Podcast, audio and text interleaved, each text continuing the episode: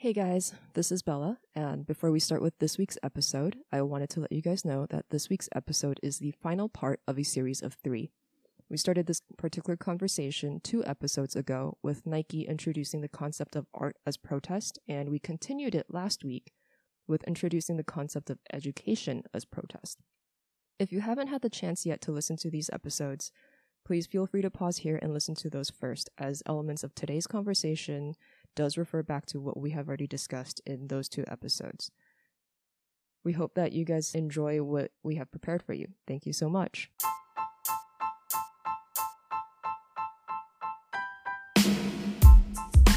Hello, welcome to It Ain't New, the show that represents the history of ethnic minority groups in the US and where knowledge becomes power. If you don't know, now you know. We're Estar, Nyke, Bella, your very real hosts. Speaking about things that it makes you angry Mhm. that you didn't know this Mhm. earlier, right? Uh, for me, I think protest was something that as growing up as like a good Korean American like Christian girl, uh first of all, like girls don't protest anything, mm-hmm. right? Girls should be submissive. Then Christians should be submissive. And then on top of all of that, it's like minorities should be submissive. And so I can't really say that I had any sense of myself as a political actor Mm-hmm. until super late in my life. oh, even it, especially Asian minorities should be submissive. Sure, yeah. Yeah. Yeah. And so, you know, I think the idea of protest, people like what comes to mind is what we see on the news nowadays, right? Like people out there marching, or maybe you think, oh, like Martin Luther King, right? Although, wait till we get to talk about him and the sanitizing Oh, of history, yeah. right? Oh, Um, and so I always thought like politics, protesting in that sense, even though I'm American, Mm-hmm. it's like that's not for me. Like what happens in politics what doesn't affect me, Mhm. right?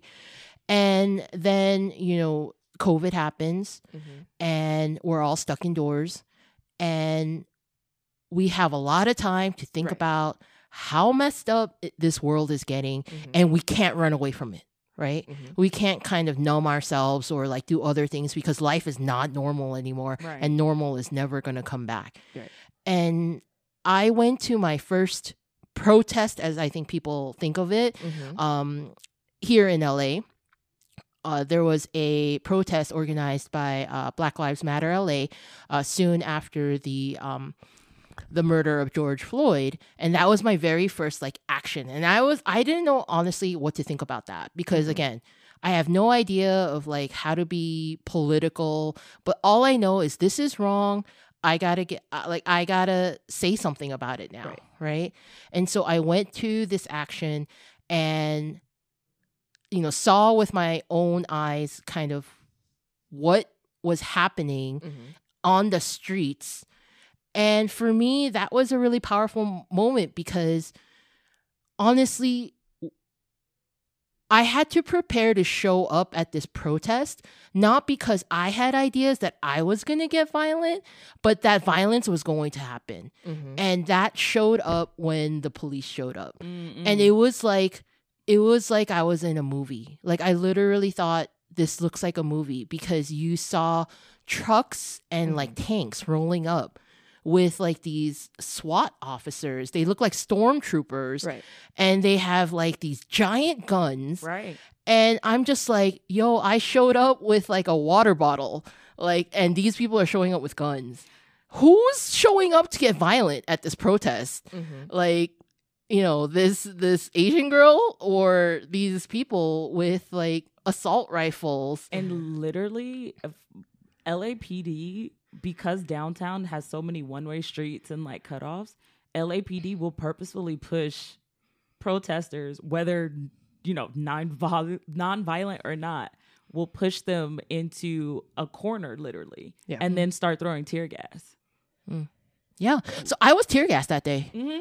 I was tear gassed that day, LAPD yeah. does. Uh huh. yeah and so for me and i know this sounds like extreme and you know if you're listening to this, it's not like I'm saying everyone needs to be out there on the streets, but I bring that up because it's it's like things are wrong in this world. And mm-hmm. I think if you can't acknowledge that, then you got to think about what pedestal or privilege you're speaking from Right. because there's just so much that's wrong with this world and everything that we do either feeds into that or works against that and Right. for me so that's protest Mhm. so yes i have protested in like the kind of what people think about but i don't do that every day and i don't think i could do that every day so then what can i do in my everyday life and like bella was saying sometimes I feel like my literal existence as a person of color in this country is a form of protest. Mhm. And I carry that in my life further with the choices that I make. Mhm. Even if it's even if it's the little ones. So Bella, when you were saying, you know, like you hadn't consumed like a like a Hollywood movie or something in Oh, like yeah. ten years, right? That I'm kind of the same way. Yeah, that was the first one. I think the second one following that was Black Panther. Oh, that's powerful. Yeah, I was like, That's whoa. powerful. Back to back, you got both Hidden Figures and then Black Panther. Yeah, that's that's really powerful. For me, it's K-pop. Uh ever since I've been listening to K-pop since, you know, before it was a thing uh in the late 80s, starting in the 90s, and I did it unconsciously at that time um as a way to connect to something where it was people who looked like me Mhm. I did I really like as a as a good Christian girl in the 90s, I was not permitted to listen to like American music.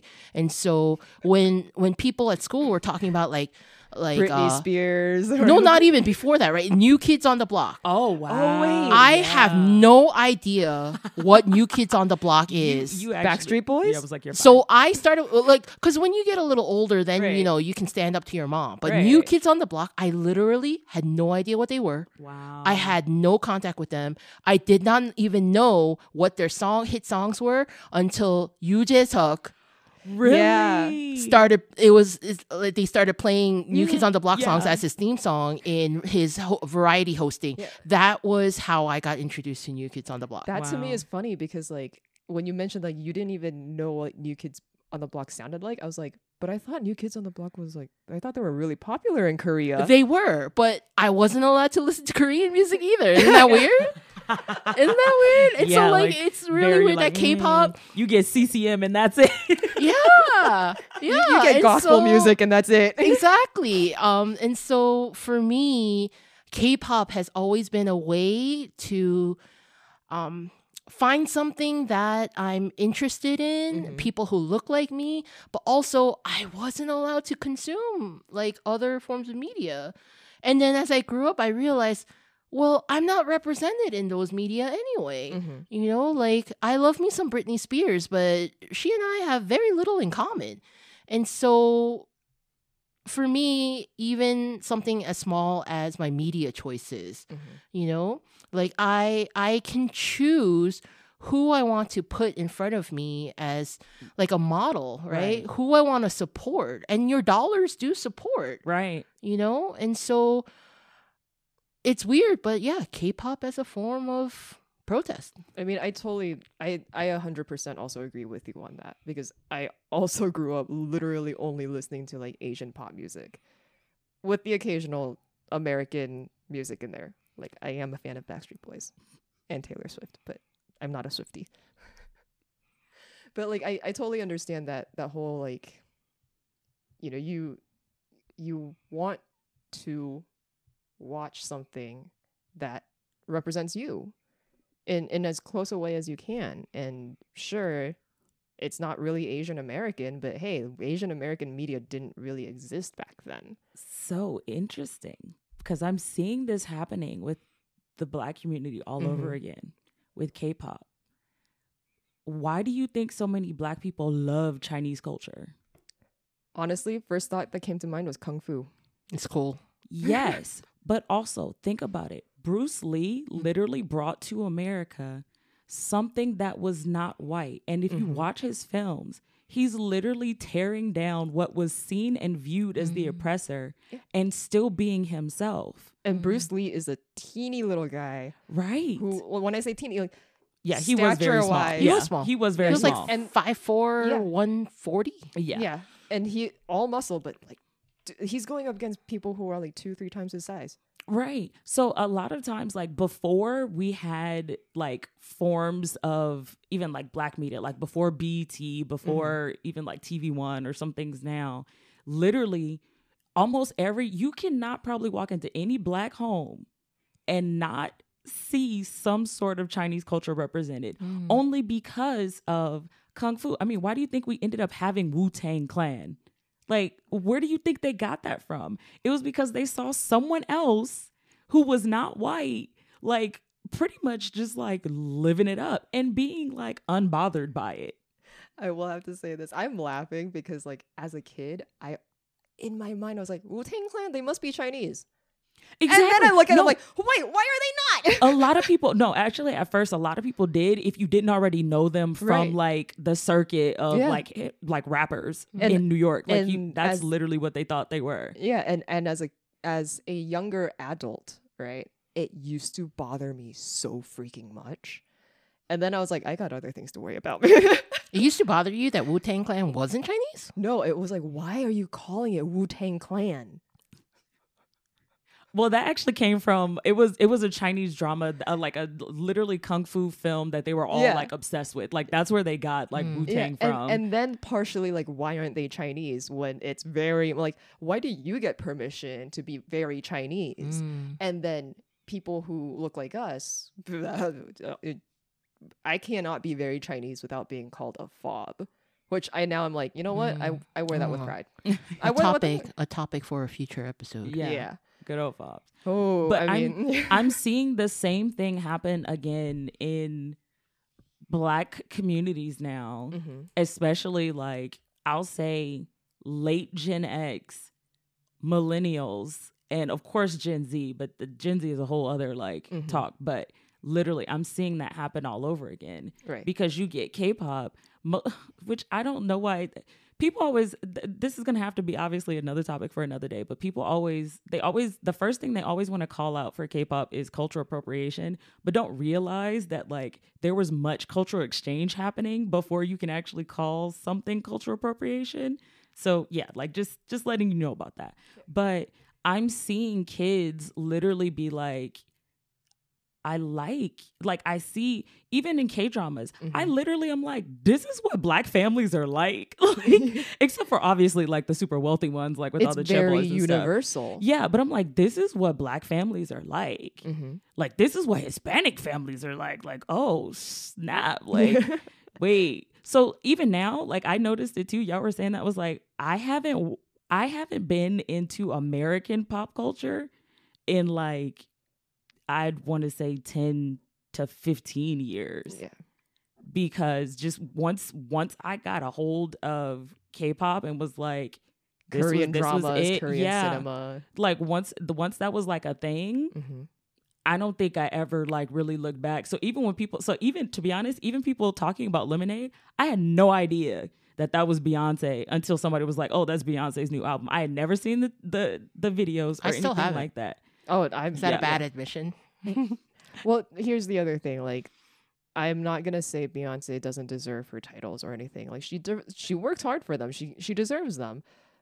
But I'm not about to go and like watch all of them. I mean, it's also like what you know people like what they like Right. because even Yeah. people who are still into American pop culture don't necessarily like Beyonce. Right. Like that's it's you know it's Like, for who it's give me for, but Rihanna, and I'd be like, hey, yo, like I'm up.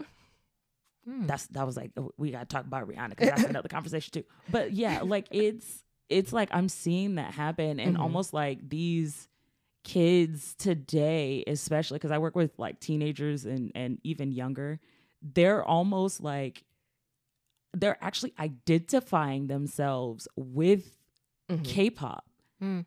or anything else that they consume. Even older, like you know, again, older older millennials and Mhm. late Gen Gen X, K drama.